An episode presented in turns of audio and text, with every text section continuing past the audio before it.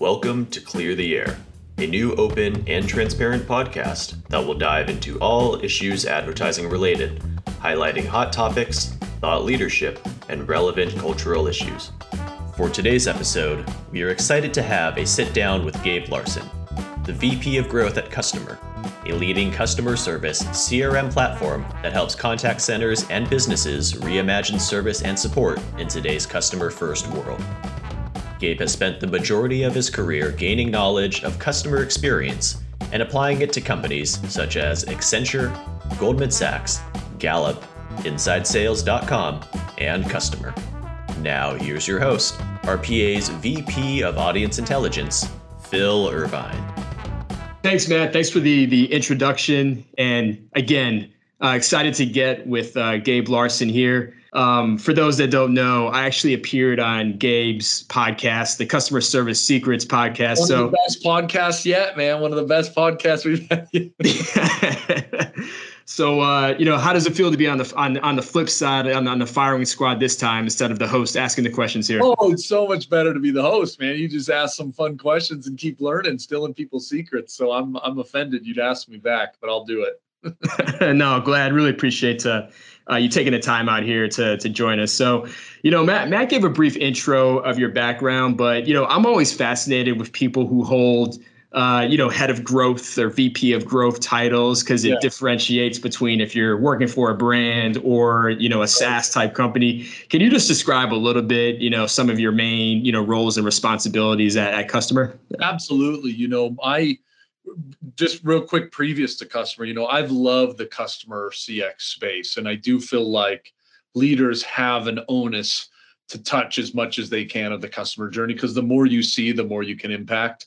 You know i spent five years as a customer transformation consultant with toyota and um, i was actually spent multiple years in the middle east in dubai and saudi arabia and trying to develop customer strategies and so i've always had an appreciation for the customer journey the sad thing is, is you go into B2B, which I'm at, you know, B2B SaaS, that's Kustomer. We're a customer service CRM, helping companies really transform their CX through a couple key things that we'll probably touch on a little bit today. But I run growth. Primarily, that is marketing responsibilities, but I do feel like that CMO and typical marketing idea.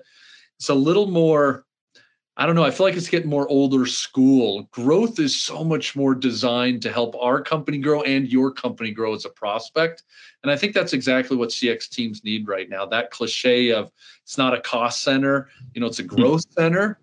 Um, so that's what I like to infuse. I do have the marketing element and our uh, half some of our sales team, but really I also work with our customers to try to help them educate on using our platform and growing. And so I do see multiple areas of the organization. I just think that growth title it's a better way to do it. it's a better way to do it. yeah, no, that's uh that that's definitely interesting because yeah, you know, you see some iterations. CMO was kind of the historical classic right. title. Growth. You see, chief revenue officer is another common one that you see at some organizations. Um, but I guess you know, with with with Kustomer, you know, there's you know, I, I made the, uh, I'm, I'm not going to call it a mistake necessarily, but I, I know I called out Zendesk when we did our, our podcast before. but, uh, you know, what do you think differentiates Kustomer and allows it to to to to uh, realize this vision of becoming customer centric, audience centric with the way it, it, it, puts out programs and and uh, manages interactions with their client base? Yeah. Yeah, I mean, the short thing is is ticket versus people. Um, you know, we are really I mean, that's a li- again a little bit of a cliche word, but if I had to sum it in one line, we're just so designed around the person. And I think that's what customer service needs in order to really be a differentiator. If you're going to call in, what if I knew everything about the person? The ticket's one part of it, the order is another part of it, the channels are another part of it, right? So instead of centralizing around ticket, we centralize around a person, and then you can interact from an agent perspective with a customer you're empowered to have everything you need. I mean, again, 360 views, a little bit of a used term, but you really have that 360 view of the customer enabled by a tool set like Kustomer with a K. And that is, that's how we're differentiating ourselves versus some of these legacy tool systems that maybe people are familiar with. Yeah, definitely. Um, you know, and, and you, you touched on something, uh, you know, a second ago of turning, you know, call centers, contact centers into profit centers. Right. I guess, you know, um, what are, you know, what are some of the mechanisms that, you know, either you've observed to make that happen or that Kustomer, you know, uniquely provides in terms of capabilities to allow its organizations to, to make that transition? Yeah. A couple things, you know, one is um, probably a more holistic view of the customer. So I think in a lot of the support centers, you do just have a typical contact center idea where I answer phone calls where there's problems with customers. With modern brands, um, customer service starts at the very beginning. Um, someone lands on your website, for example, and has a question about your product. Um, how are how is your knowledge base doing what is your chat program doing how smart are your agents about the product now we're talking about selling we're not even talking about post sales experience because this person hasn't even purchased right? So i think a lot of brands are taking the contact center idea and saying no no no no no. Customer journey is the whole thing. How do we start to engage and optimize that experience from first touch to last touch?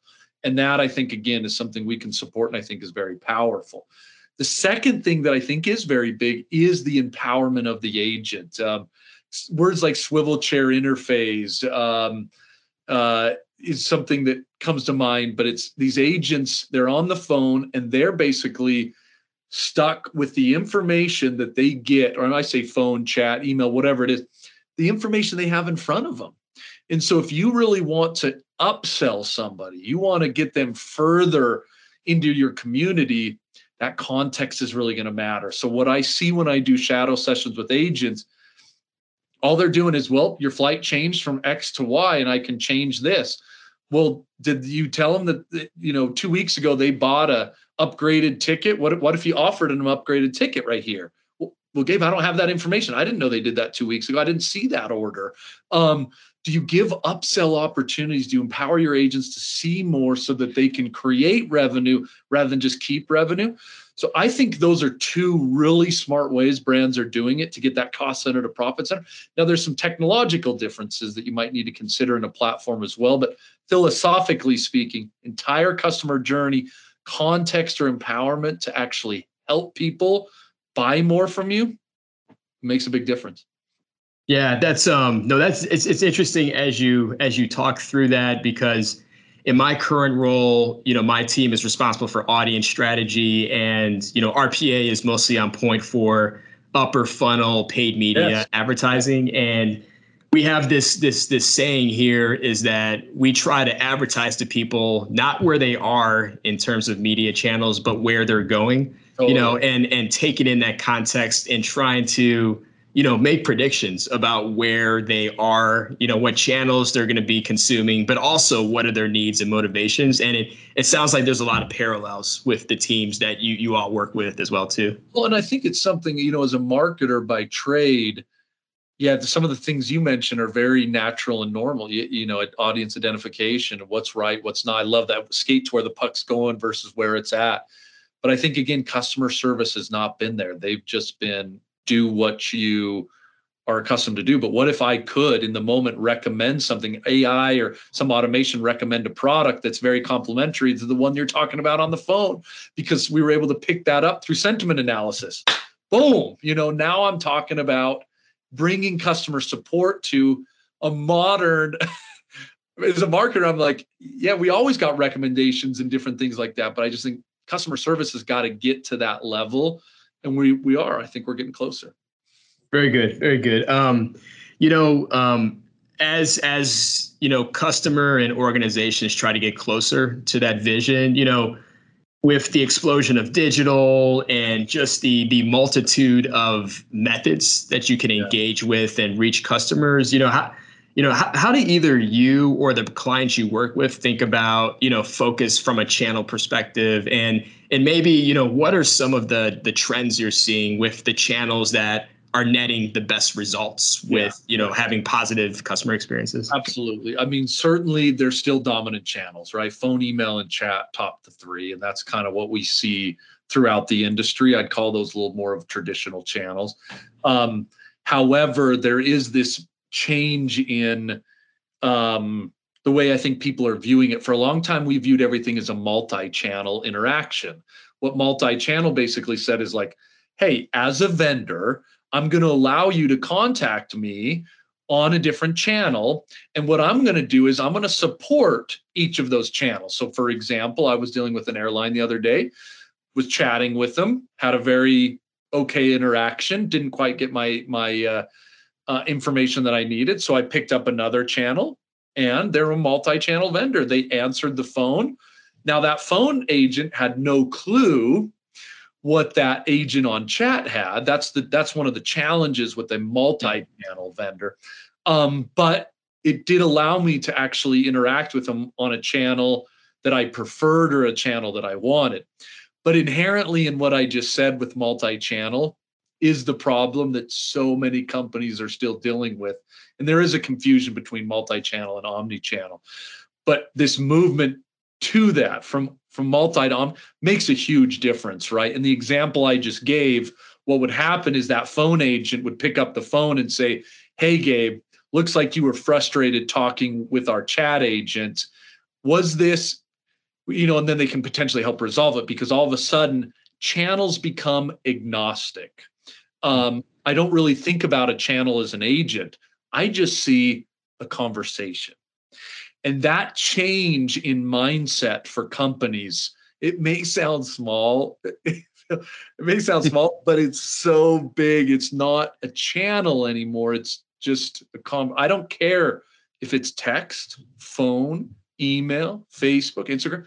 It's just an ongoing conversation. And that's what we have as humans. Like I'm used to text, right? It's a synchronous communication where we just continually have a dialogue with somebody over three, six, nine months. That's what I think customer agents are starting to really see the power in. What if I just have an ongoing conversation, regardless of the channel, and then I can really, again, see my past history, et cetera, et cetera. So I think this multi-channel, omni-channel, it's a small. Sometimes like people push back. It's a small difference, but I promise it's a really big difference. So that's one big, I think, thing we're seeing in channel. Um, the second thing I think we're seeing is certainly the digital channel blow up, right? I mean, um, WhatsApp. Wow, I know that's not a North American product or something that's very predominant, but you know, some of our international clients, they really want to speak through that channel.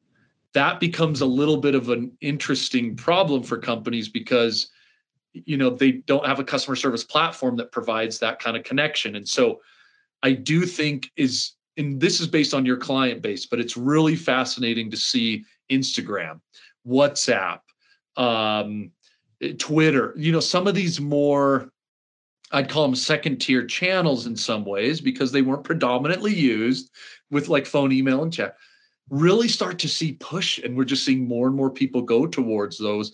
And I love it because I think it hits that core philosophy of be where your customers are. If they want Apple Chat, have Apple Chat. They want WhatsApp, you need to be WhatsApp. And then you bring in that omni channel approach. Now you've got the channel plus the omni channel instance. You're getting pretty close to good customer service. Awesome. That's uh no, definitely good. Uh great, you know, a great description and great, a great example there. I think you know what's what's interesting. I I saw on your podcast you did a, a solo episode talking about how it has to start at the top. Um, you know, incidentally, one of my favorite podcasts is uh, the Rewatchables. It's on the Ringer yeah. Podcast Network, and uh, Bill Simmons famously did a podcast about Cast Away, and he felt compelled to do it by himself, like a whole. Usually, he has two or three guests, but he he did it by himself. So I, I was, uh, you know, definitely envious that you took the uh, the, the leap there and did your, um, you know, solo solo podcast there. But I, I'm assuming, you know, when you talk about the shift from multi-channel to omni-channel there has to be a lot of buy-in from you know yeah. the, the, the top and the execs can i guess can you, can you maybe speak a little bit to that you know for those that didn't hear your your you know your episode because i'm assuming that's a that's a huge component to to to make this shift? Yeah, I mean, in general, uh, you know, it's not just omni-channel, multi-channel to omni-channel. It's kind of a, a new customer service transformation, and we're really seeing two things are blocking people from achieving their vision. One is just executive buy-in, and I've been part of these conversations, and uh, you know. uh, you know, having played on the CX side for a while, um, we have our own language, and that language, unfortunately, is not the language of an executive team. And so, I'd probably just coach and say, you know, um, if you haven't read a love language book or something like that, like you got to speak the hmm. language of the people you're talking to. Um, and that's usually where I try to start with people. It's like, look, NPS, CSAT, um, you know, even costs. You know, sometimes that's those are numbers that the the executive team is like, what? Like CSAT, like I'm going to do this and it's going to increase my. Talk to me about that bottom line, like yeah. like true cost. Talk to me about pr- profit. You know, how are you guys going to be a profit center, or tie your CSAT to a number that I understand. So, yeah. I do think that's one quick tip I'd give if you're really trying to get that E team bought in. I think that makes a difference. The second thing I think that's really getting people to stumble on achieving this vision is this Frankenstack concept. Um, and I've been loving it. I actually was, I'm stealing it from a buddy of mine. I was interviewing for a podcast and he just said, Gabe, the problem I'm having is, you know, we've been in the business for 10 years and we've created this Frankenstack, you know, and ultimately, my team goes to to do returns they go here to get um, the crm they go here to do channels. We got a chat bot that doesn't connect to anything and then i got a phone system that's a contact center system and then i got this ticket system. Mm-hmm. so he's like it's this it's this frankenstein. Look you as a service leader you and a customer maybe you didn't create the frankenstack but one you got to get away from it. You got to find a way to simplify that and modernize some of those legacy tool sets but I think helping your executive team feel that and understand that this is the old way, this is the new way, and therefore here are the business benefits. I just love that three part talk track old way, Frankenstack, mm-hmm. multi system, cumbersome, agent problem, agent engagement. New way, simplified, modern stack, only one system that does everything, or one system that connects to three systems, but we're all just in here. And therefore, business benefits you know, I think you're on to something for that transformational journey to start. Because as I said in my rant cast, yeah, you try to go at this alone without that executive buy-in, I think you're lost. And it's a quick way to maybe start thinking about winning. Yeah, that's uh no, it's interesting as you as you mentioned that um, because earlier I was actually going to ask you how organizations have to think about you know what measurements or KPIs to focus on because you know, when you were speaking, I would imagine, you know, maybe the uh, the call center team has like a certain goal. The right, right. the person who manages chat, they, you know, they have like like response time goals or something along those lines. And I got to think if you, you know, if you're trying to get to this consolidated omni-channel view, you have to rethink the way that you that you measure the effectiveness of, of your tactics versus just like a channel specific uh, lens. And which is kind of what we see in advertising too. A lot of organizations are very siloed with how they measure individual channels versus like the holistic experience. Yeah that, that's a, it is a really interesting point. I mean there is something still because because of the way that people interact for them meaning the customer you might still find channel related statistics somewhat interesting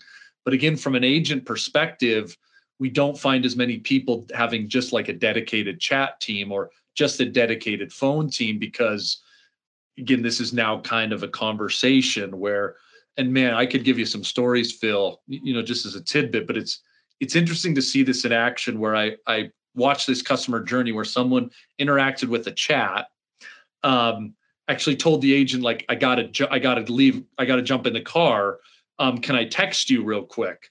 So they jump in and he's texting with this agent. They can't quite figure it out. And so they quickly call, all with the same agent, but all just channels changing so quickly.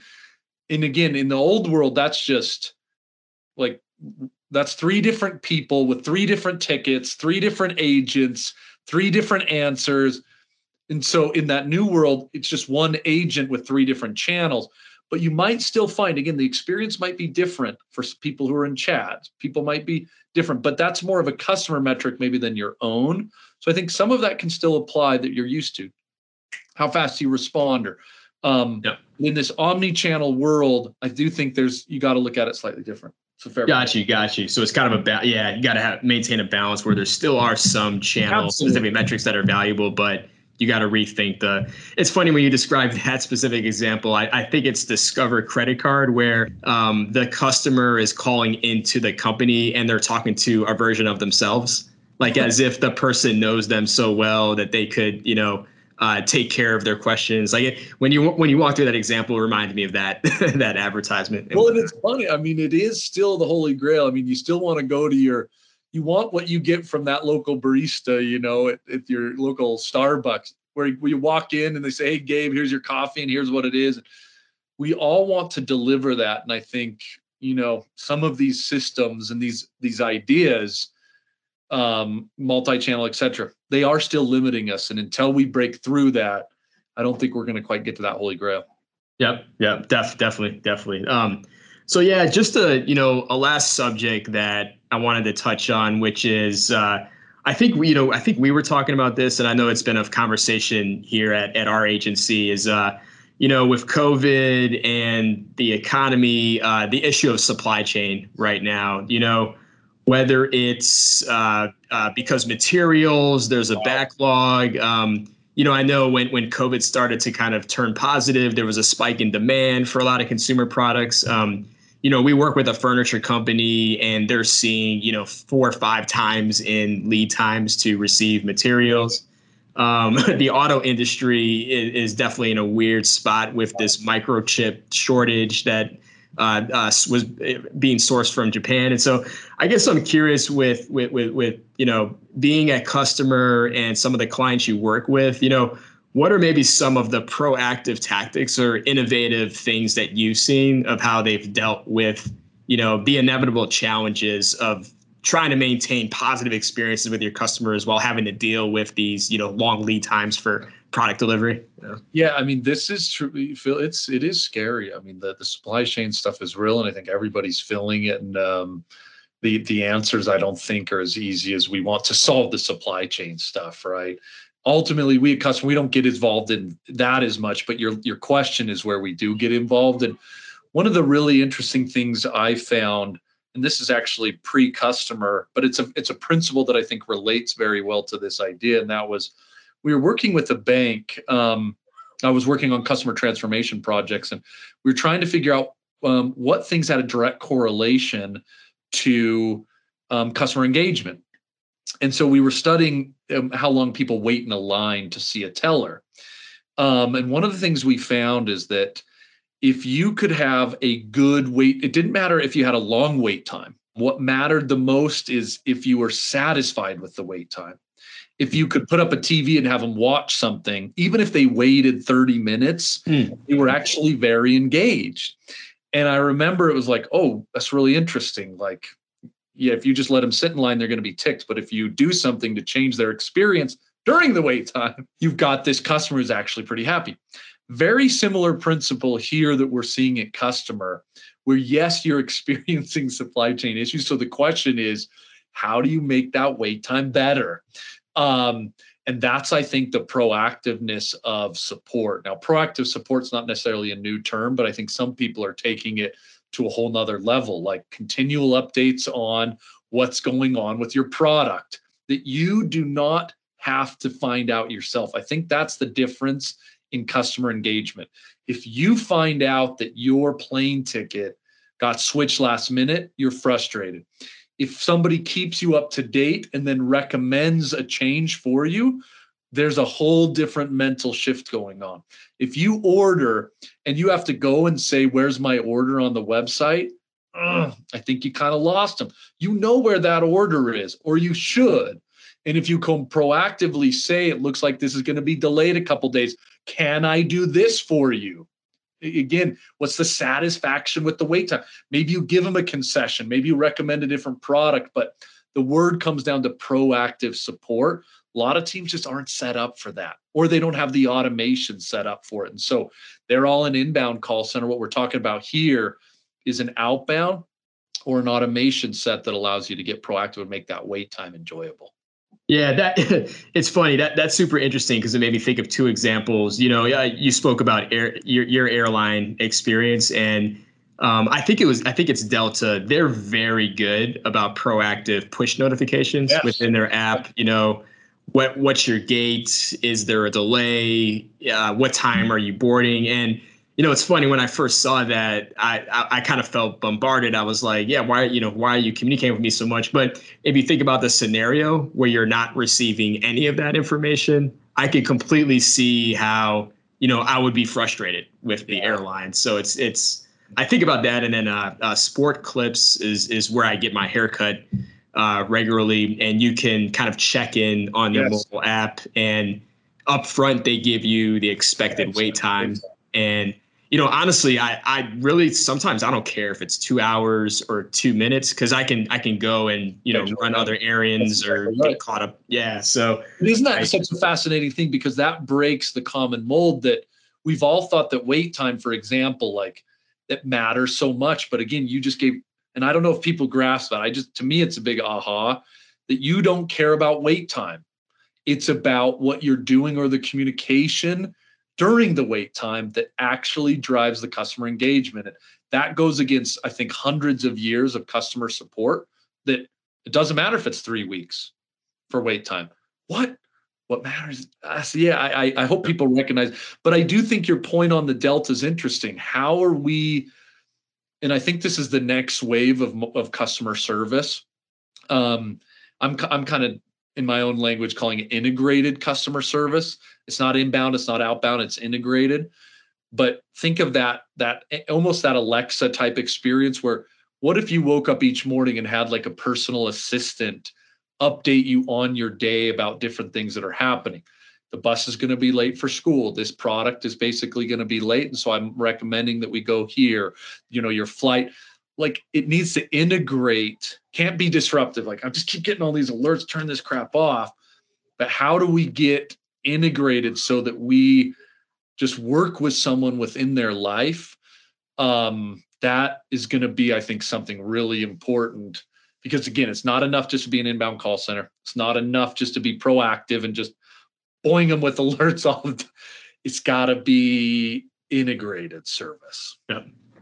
Yeah, and I think um, uh, that's a great segue. You know, I think before we uh, before we wrap up here, um, you mentioned the one example of of interacting with a brand and kind of following you through chat and, and text. But uh, is there any you know any any top of mind brands or experiences that have kind of stood out to you recently that are either you know the north star that brands should strive towards or you know starting to get in that direction just just curious if you if you have an example of what what good looks like you know I mean, I there's a couple brands that do come to mind, but the experiences maybe, you know, I love what Untuckit's doing. I love what Glossier is doing.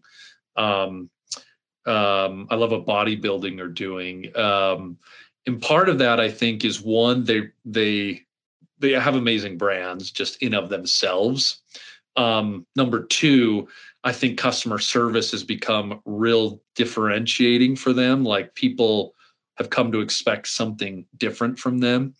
So I, I do, I think those are people to maybe consider. But, you know, on the experience side, that I thought was pretty cool was um, that I just saw the other day that I thought was a little bit unique. Um, was there was this individual that was chatting, um, and he was chatting with a chat bot. And he was based in France, but he was actually speaking Arabic. Um, and the chatbot had the ability to basically recognize that situation which if you think about it is just pretty hmm. difficult he's in france but he's speaking arabic so it actually then routed that individual to an arabic speaking representative with language detection although normally you know they do more location detection i just thought that example of ai was was fairly cool and i think you know what we're doing, what companies are doing now to not just put AI everywhere, but bring automation to the forefront. And some of those brands I think are leading there.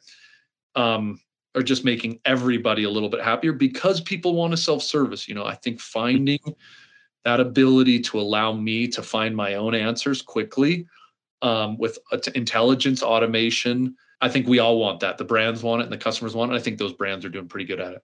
Awesome. That's a yeah. That's a that's a super interesting example. Yeah, I mean, it, again, it's tactical, yeah. but I was just like, whoa, that's you know, using language to actually. I mean, we all know routing capabilities from our call center days, right? But right. language detection is a routing capability. That's cool. I thought that was cool. Yeah, yeah, it was definitely. Um, well, uh, well, Gabe, yeah, pre- you know, appreciate you totally uh, coming on the the Clear the Air podcast. Yeah, we definitely got to do another home and home sometime. You know, hey, uh, middle of next year at some point. home and home, I love it. Hey, man, yeah, it's fun. Appreciate you being on, and, and hopefully that was beneficial to the group. Definitely. All right, thanks again, and uh, thanks for coming on. Clear the Air is brought to you by RPA, a full service advertising agency based in Santa Monica, California.